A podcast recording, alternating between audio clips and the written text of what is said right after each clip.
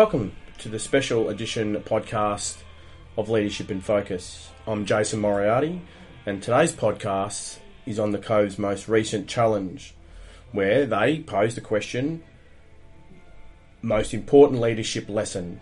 I've asked Mark Wheeler, Poata Kaukau, and David Shaw to join me to discuss the challenge. Welcome, gents, and thank you for taking the time to join me on Leadership in Focus and the chat about the challenge that the Cove put out. Before we start, however, I'd like to remind our listeners that everything discussed on this podcast is our opinion and is not the view of the Australian Defence Force. Uh, gents, uh, thank you again um, for coming in. Um, as I alluded to or spoke about in, in, in, the introduction, the Cove some weeks back um, asked that question, and there was quite a response from you know a fairly broad range of rank, uh, but also a diverse range of jobs and titles that uh, that value added to the conversation. Um, and I asked you to come up with two, I guess, two uh, articles or responses that you found that resonated with you. Uh, I understand that also might have been a bit of a challenge because there was so many articles in there or responses that um, I thought were outstanding. Um, so I guess I, I, I asked you to pick two um, so, who did you select and who wrote them? Mark. Right, good morning. Um, so, I actually looked at the sort of junior ranks more because I, I wanted to see how they were feeling uh, and what they believed to be a good leader or leadership style. Yep. I just wanted to gauge what they were thinking. Um, the first one I got is a Sergeant Patrick Brennan, um, and he essentially was continually continuously learn from others both good and bad, but ultimately be yourself. And I think that's what it's all about. Is you know, throughout your career in the army, you're going to have you know lots and lots of uh, leaders or potential leaders around you, and just because you're in a position of rank or an appointment doesn't mean you're necessarily a good leader. Um, and to identify those good leadership skills in other people around you and then emulate that is a is a, a great thing, I think. Yeah, it's interesting. The, the authentic leadership part is something that I um, I learned very young in my career. Um, if I was going to tell a story, when I was a recruit instructor many years ago, the only um, touch point I had was my experience of being a re- um, being a recruit and how I was treated. Um, and it took a, a peer of mine, um, Brad Doyle, to say, "Hey, Jason." Uh, did you like it when you went through? Did you like getting treated like that? And then it sort of dawned on me that I wasn't being my authentic self. I was replicating someone else that I had, experienced along the journey.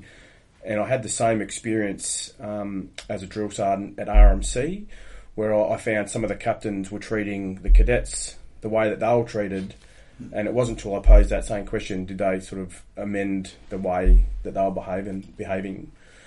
Yeah, I think we've moved on from the you know the conscript corporals and sergeants screaming and shouting at soldiers and and it's my way or the highway type of thing. We've moved on from that, and that's not leadership. That's just I, I know the army's autocratic in a general term, but you know you can't be like that in this day and age. It's mm. it's not good leadership, and people will not respond to you um, as they should or would if you uh, treat them with respect and a bit of dignity.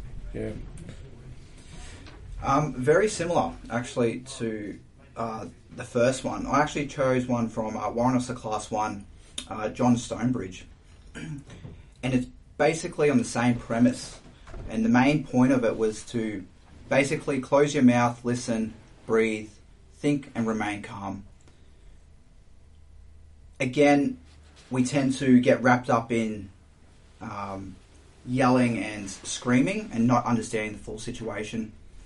Traditionally, people have a reason why they do a certain thing, and it just takes us just to listen and stop for a second and actually assess the situation properly. And that comes with, as previously said, that leadership um, model of being able to just remain calm and nine times out of ten, you're actually going to find a solution quicker instead of uh, using that screaming method. So it's actually very very similar. I, I actually haven't heard anyone scream for some time. I don't know what if, if, if you guys Mm. have. I think that that's gone, and I, I certainly don't think um, the new soldiers would respond to that. I'd be surprised if they did. Um, it may have worked many years ago, but certainly not.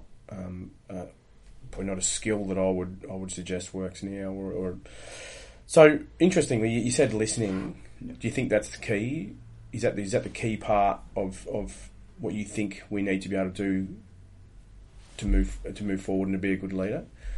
Actively listen. It's probably a better way to put it. Yep. And understand that you're both trying to come to a solution. Um,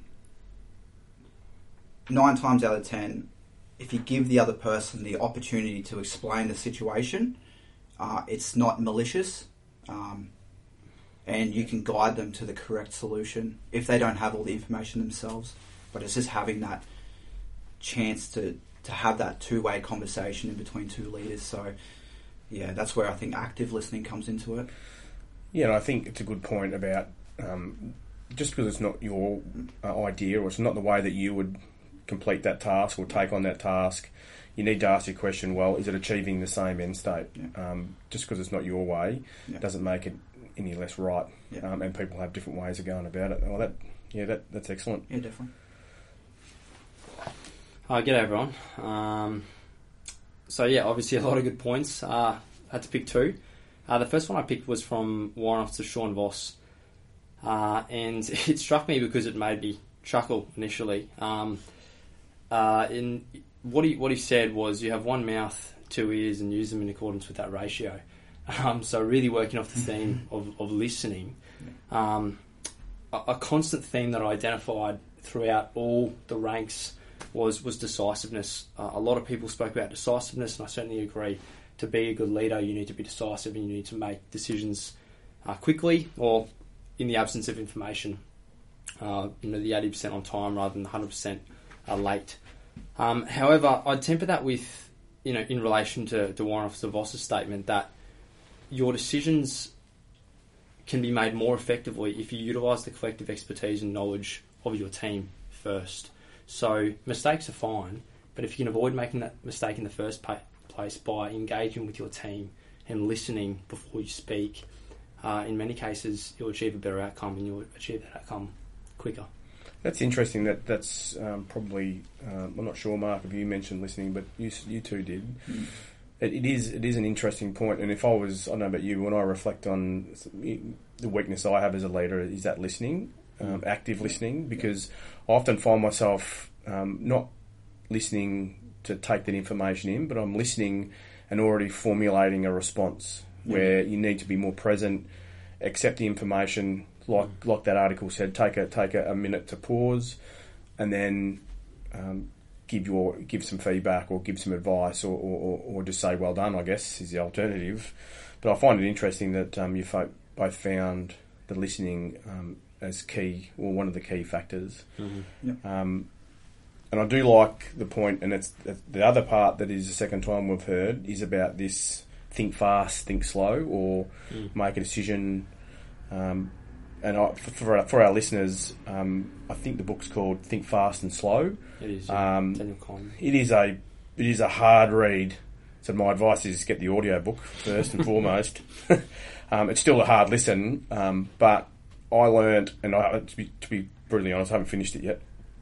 But I've learned so much about understanding what sort of person I am. So I, I consider myself someone that thinks thinks fast, and having and to think slower is actually a bit of a struggle. You actually have to make a conscious decision but I, that also links with my um, disc profile, which is I'm a um, uh, an eagle and a, and a peacock, which is um, decisive and um, goal orientated. So when you start to understand yourself, you, you start putting stitching these together, and you start to get a full picture. But um, that book's awesome, and, and they're two two keys that I got out of the, the, the first articles that, that you have read, and, and it really resonated with you.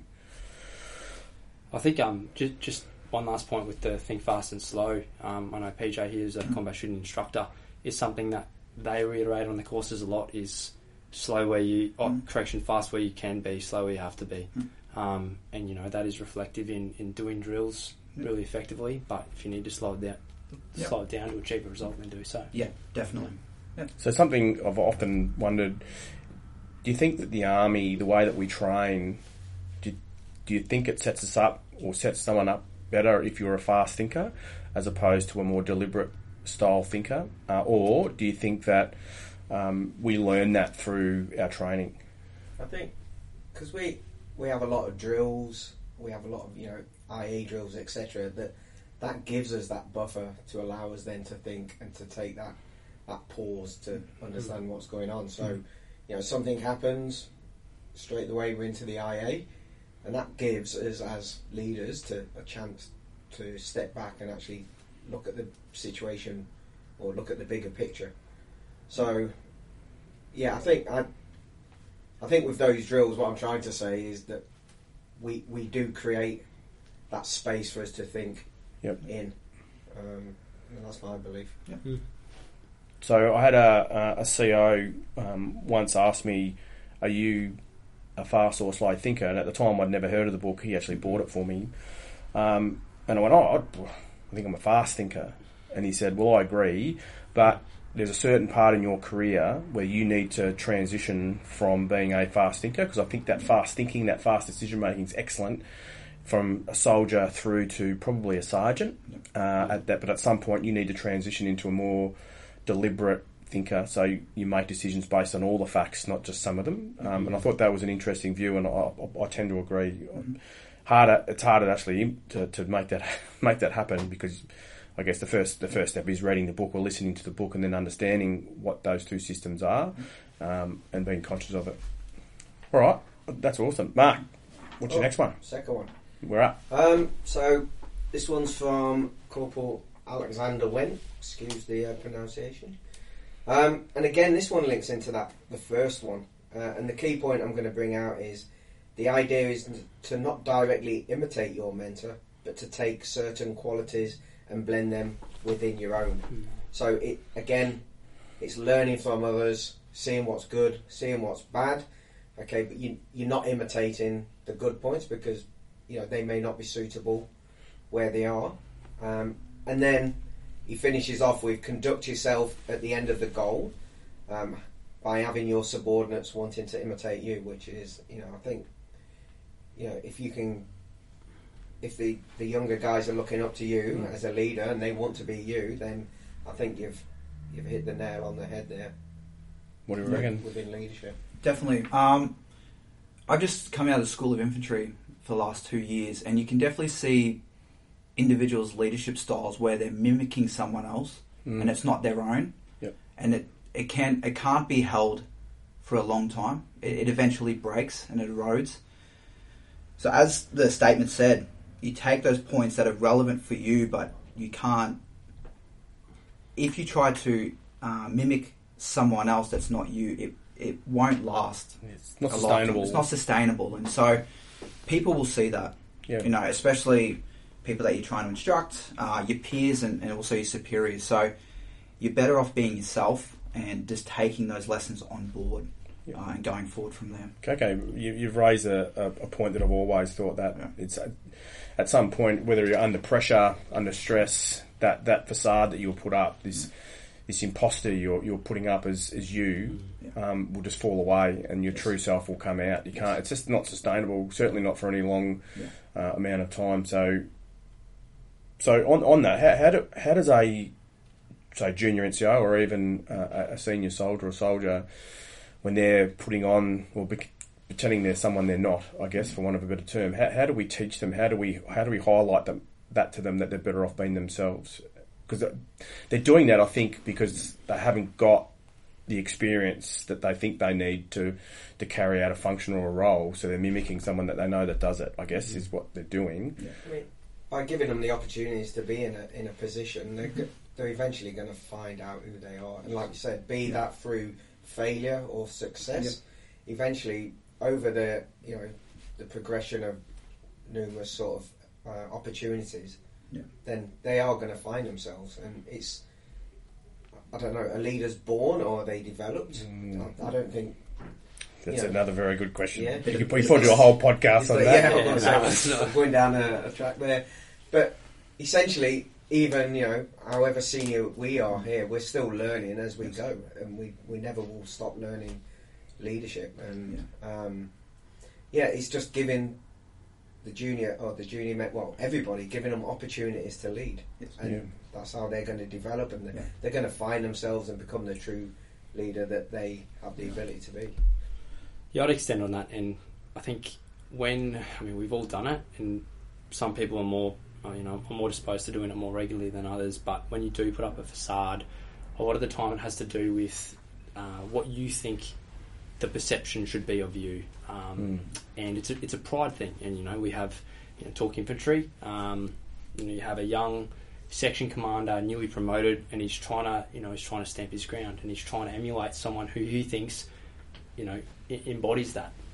A key characteristic I think that enables that person to be stripped down and then built up again is humility. If you don't have humility to go, you know what, I actually don't possess command presence in this circumstance, or I actually fall down at this point. If you can admit to yourself and admit to your team, superiors, peers, subordinates that those are your weaknesses, then you then give yourself the license through that vulnerability to then build it up again. But Yeah. if you never admit that, if you if you're not humble enough to accept those weaknesses, well, they'll just be exposed at key friction points when it, when it actually counts. You know, strip yourself back during training, build yourself up during training, so that then when when you have to display those characteristics for real, you can. But, yeah, that's yeah. Just Just, um, and I think you know the term failing forward is something that when we're given opportunities to go out and train and, and do this as, as leaders, and especially if we're providing that that area and that space for these, say, for example, these junior NCOs to explore this, is that we create an environment where they can fail forward and explore uh, the positives and negatives of what they've potentially conducted and, and go on from there. Um, historically, we probably haven't had the best uh, outlook on failing forward, and, and, and a lot of these junior NCOs will mimic individuals above them who have passed, who- who are looking, or succeeding in their area, and so they'll think that that is the standard that needs to be achieved because there hasn't been somewhere where they could potentially fail and learn from without some sort of bias against them. So, yeah, that's a good um, point. you know, and these come on certain promotion courses or, or wherever it may be in, on this person's career, but we need to be able to uh, deliver that for them so they can explore. So, so I guess if what I'm what I'm hearing is that we need to we need to to test or to um, push some boundaries in our training to, to bring them to a point where they understand who they are, understand their limitations, understand their strengths, and that forms their growth. We build them up, but also it's important as leaders that we are we are quick to praise but slow to punish. And I agree that sometimes um, we're not we, we don't we don't produce or form this environment where that is what happens. Yeah. And I think it's it's a very good point that you all made. You got any more, Mark, on your two? Is that about it? Yeah, that's my two. Yeah, they were, they were excellent. Yeah. Okay, so go. my second one was from a uh, Corporal Mitchell Farrell, and again, going into the, the leadership piece, uh, the main point he I got out of this one, as you gain leadership uh, leadership skills in one area, you'll find there are more to learn and practice in taking on new challenges and more senior roles. Um, I've just been promoted to a sergeant from junior NCO, and you know after your fifth year as a junior NCO, you kind of feel very comfortable um, in your job and, and what you do. And then once you go to that next rung, you're then the small fish in a big pond type deal. So it's having the humility to understand that you're not going to be great at every position, but have the professional drive to continue for that excellence. And so if we continue that throughout our career, we don't get stale because you know a lot of people who tend to believe that they know everything about their job and position um, are, suffer from resistance to change.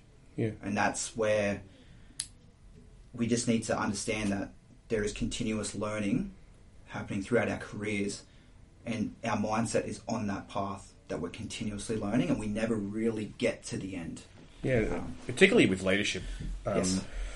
I, I often chuckle when I when I hear people um, explain themselves as a leadership expert. I, I just don't see how that that's a thing because as you have gain experience uh, and knowledge, that sort of forms and, and the outcome is wisdom. But that experience is ongoing. You continue to learn how to be a better person. You're continually getting new knowledge. You're continually then bolstering and reinforcing your wisdom. I just don't, as a leader, um, I just don't think that you could ever stop learning and growing. Um, therefore, I just don't know. How, it makes me laugh when people Yeah. call themselves a leadership expert, and that's that, that's to your point. Yeah. Did you find the step from junior NCO to sergeant hard? No, um, not not as hard as I would have. I found it from being a private to a lance corporal. Oh, that's a, yeah. That's the first real step, because at the end of your time as a junior NCO, you tend to be very close to the senior NCOs. Yep. So it's a natural progression, um, and especially being at the School of Infantry, hmm it, it was a natural progression there. So it didn't feel as big as a jump as it was from going from a private to a lance corporal and having to distinguish myself and not not necessarily isolate, but then have that difference in um, professional, uh, like a professional workplace. So there was a bigger jump there uh, than from corporal to sergeant. Do you think you, you your transition from sergeant, uh, sorry, to corporal to sergeant, did you have a mentor? Was there a mentor, even whether it was a formal arrangement or informal? Did, did that help you transition, or you didn't really play a part? Um, there's been multiple mentors I had over my career, um,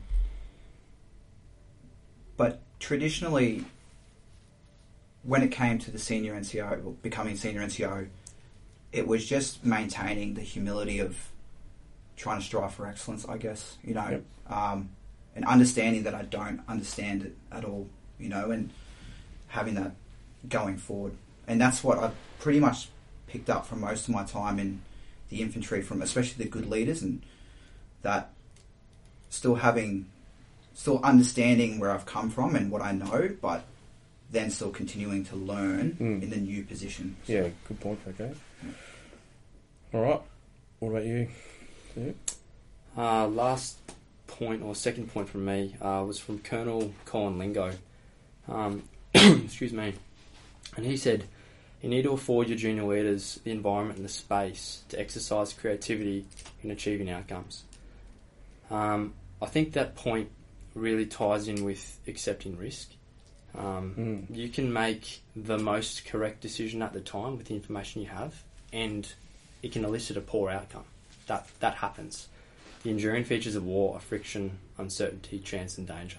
Sometimes things just go wrong and they're not foreseeable, and we need to be able to accept that um, and not necessarily persecute those commanders who made those decisions with the correct information just because of their outcome.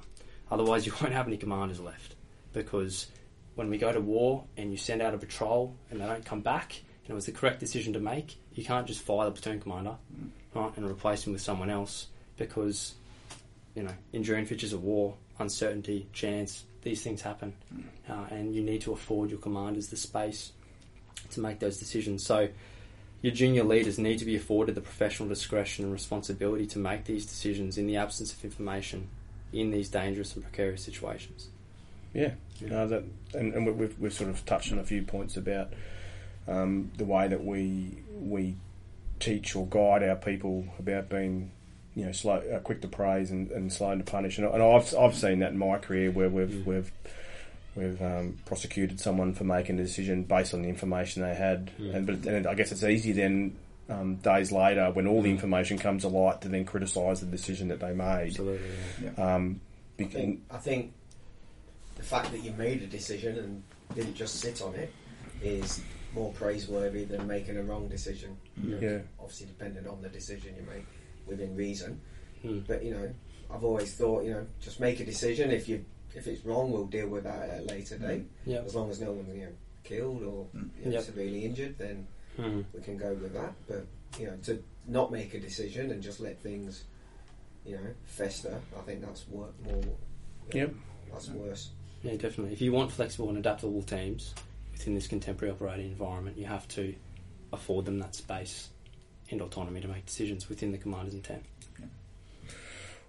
Well, that, the, the articles, all three you chose, um, in one way, shape, or form, were sort of all coupled together uh, or interlinked, um, and we've, we've pulled out some key themes um, that that resonated with you. So, what part of either the- either those two articles or any articles in general made you actually nod your head and go, "Oh, yeah, that's so true"? Were they in, what what what specific points or, or, or, or one- even one word that really resonated with you? Mine goes back to the two. I sort of focused on those two because they really um, stood out to me, and and it was be yourself. You can't you can't be somebody else. You, Mm. You've got to be yourself. You know the, the fact that you probably got to spend a little bit of time finding out who you are and getting to that position, um, and that's when I think you'll start to really clearly show your leadership um, Yeah. attributes. But be yourself. Authentic leadership. Yeah. Be Kaukau, yourself. what about you, mate? As I said before, active listening. Yeah. Um, taking on whatever information, and as you said, not uh, coming up with a solution before the conversation. Mm. Um, you know, and we, we tend to do this if we feel that it's a personal attack or um, potentially we feel that we're getting undermined or whatever it may be. But in the long run, um, actively listening to someone's uh, point of view um, could have a much greater, or more beneficial outcome for the team. And that's something as a leader we need to take a step down sometimes and take on that information. Mm. And, and maybe when when take on, let them make it uh, come up with a course of action, let them run with it. This is not not your idea. Yeah. Let them run with it, and if it fails, then we we, we, we pop them up. Um, we tell them where they where potentially they went wrong, and they learn from it. No, excellent, sir. What about you? Um, yeah, I suppose listening, obviously in line with Kaukau, listening was um, listening was my first theme, uh, and the second one is you know affording affording your leaders space um, to, to act within the commander's intent. Yeah. We you know we quote Mission Command, Command a lot. Um, it's, it's, it's a buzzword at the moment, but really, if you can execute it effectively, um, it's an absolute it's, it's a force multiplier. And. I think we talk about you know to use a business terminology of competitive advantage. It is our competitive advantage as a smaller, more intimate, more highly trained army than potential adversaries. That is our competitive competitive advantage. Is our ability to act within the commander's intent. No, excellent. Well, the last question I have is we've we've, we've spoken about what other people have, have written about. Um, what's you know what's the challenge and what's the most important leadership lesson that they've or advice they've got to give? What about you guys? What do you think is is what's your advice? So, mine is drawn from um, a subunit sergeant major I had. Um, and we're talking 30 years ago now, showing me age here, I know. But, but it, he, he was a quiet man, he was calm, he was considered, approachable, very respectful um, when dealing with members. I mean, I don't even think I. I thought about it today. Uh, I've never heard him. I can't even remember hearing him shout and scream at somebody. Even a drill lesson was like pretty calm and peaceful with him. It was it was just strange. Which would have been di- a, a different style back then for sure. Yes, definitely. I mean, he stood out and he had his critics, but he, he got the job done. And um, look, the soldiers, the the junior NCOs, the senior NCOs, even the, the officers used to always go to him for you know for for his advice and his uh, recommendations. Um, if if he couldn't answer it, he would always you know point you in the right direction. And he was just somebody that sort of to me stood you know shoulders heads and shoulders above everybody else just because of that attitude.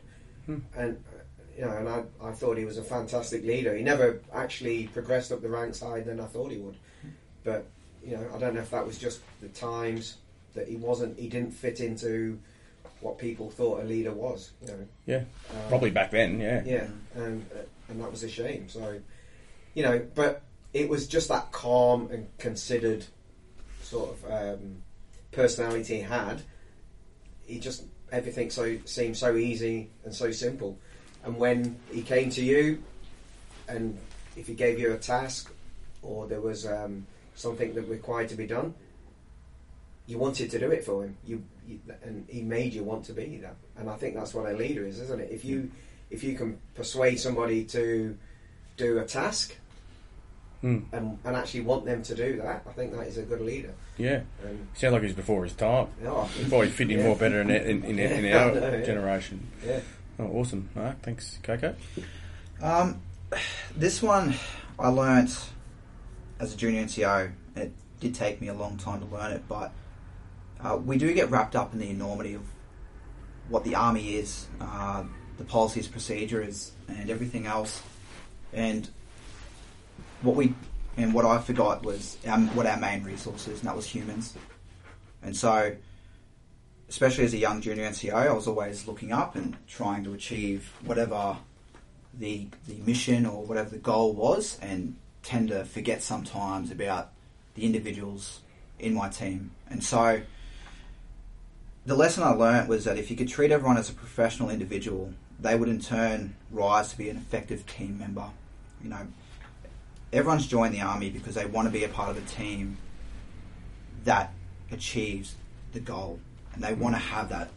Um, they want to have input, and so when they don't get it, um, they tend to, you know, become jaded, or they want to go somewhere else and they seek it other places. So, going back, my first points, active listening for me is where that would have come in, um, and allows everyone to achieve the goal. Yeah, that, that, that again, Kaukau, some really insightful, some insightful comments, and I, and I, and I, I think that that yours and Mark's are, are probably more closely aligned. You think, you know, someone that asks, "Hey, can you give me your opinion?" If you've got the time, you should always reach out and ask people, and it shouldn't be um, rank dependent or even role. Um, I think you need to have some humility and some vulnerability because I think that's powerful, as I wrote in mine um, and admitting that you don't know all the answers um, and asking people for help Yeah. to, to elicit some of their advice is very important. Um, so yeah, I, another outstanding comment. Thanks, mate. That's it. Uh, yeah, difficult to narrow down to, Yeah. to one specific example. Um, for me, though, it was it's lead by example, um, and it's hard. you know, leadership leadership isn't easy. Um, and with, with leading by example, I think you need to know your organisation's values. You need to then know the specific team organ, uh, or organisation you're working within, their values as well, because that that's you know can be tailored to a specific environment and then you need to well you need- to think about and well ensure you know and understand your own values as well. And then all of the decisions that you make can be in accordance with those value with in accordance with those values and in accordance with the commander's intent. And if you're happy to be accountable for those those decisions, then more often than not you'll make the right the, you'll make the right decision. Um, I always said to my soldiers um, in their platoon commanders interviews, I will accept honest mistakes, but I will not accept lazy mistakes. So, you know, if you're going out on a limb and you're doing your best and you're acting within the intent, you're acting within the, you know, the army or the military, the ADF's values, um, and you make a mistake, so be it. We'll learn from it we'll move on. If you know what you're doing wrong and you do it anyway, that's Yeah, that's unacceptable. that's right? And that's that's that's about as a leader trying to be, you know, beyond reproach. So leading by example um, sounds like a throwaway, but it, it's hard to do all the time, um, and you really you really just need to reflect regularly on your behaviour. Yeah, uh, again, sound like a broken record, but know, very good points. And I, th- I when I think about leadership, and at the very the very the nucleus of leadership, what leadership is, it's our ability to, to influence. Now that's influencing by leading by example or by communication, whether that be written or oral. And we've spoken about active listening, which is a part. And we've spoken about your example where your company sergeant major 30 years ago, which makes you old, um, had that style, that authentic leadership that brought people in. So that's that's how he, that's how he influenced.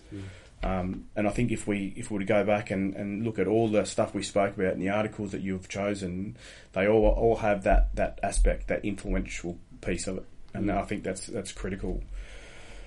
Um, so we're out of time, but I, look, we could talk about this stuff forever. Well, I could anyway. Um, thanks for coming in um, and jo- and joining me to discuss the Cove's most recent challenge. As I said at the start, uh, this is a special edition podcast.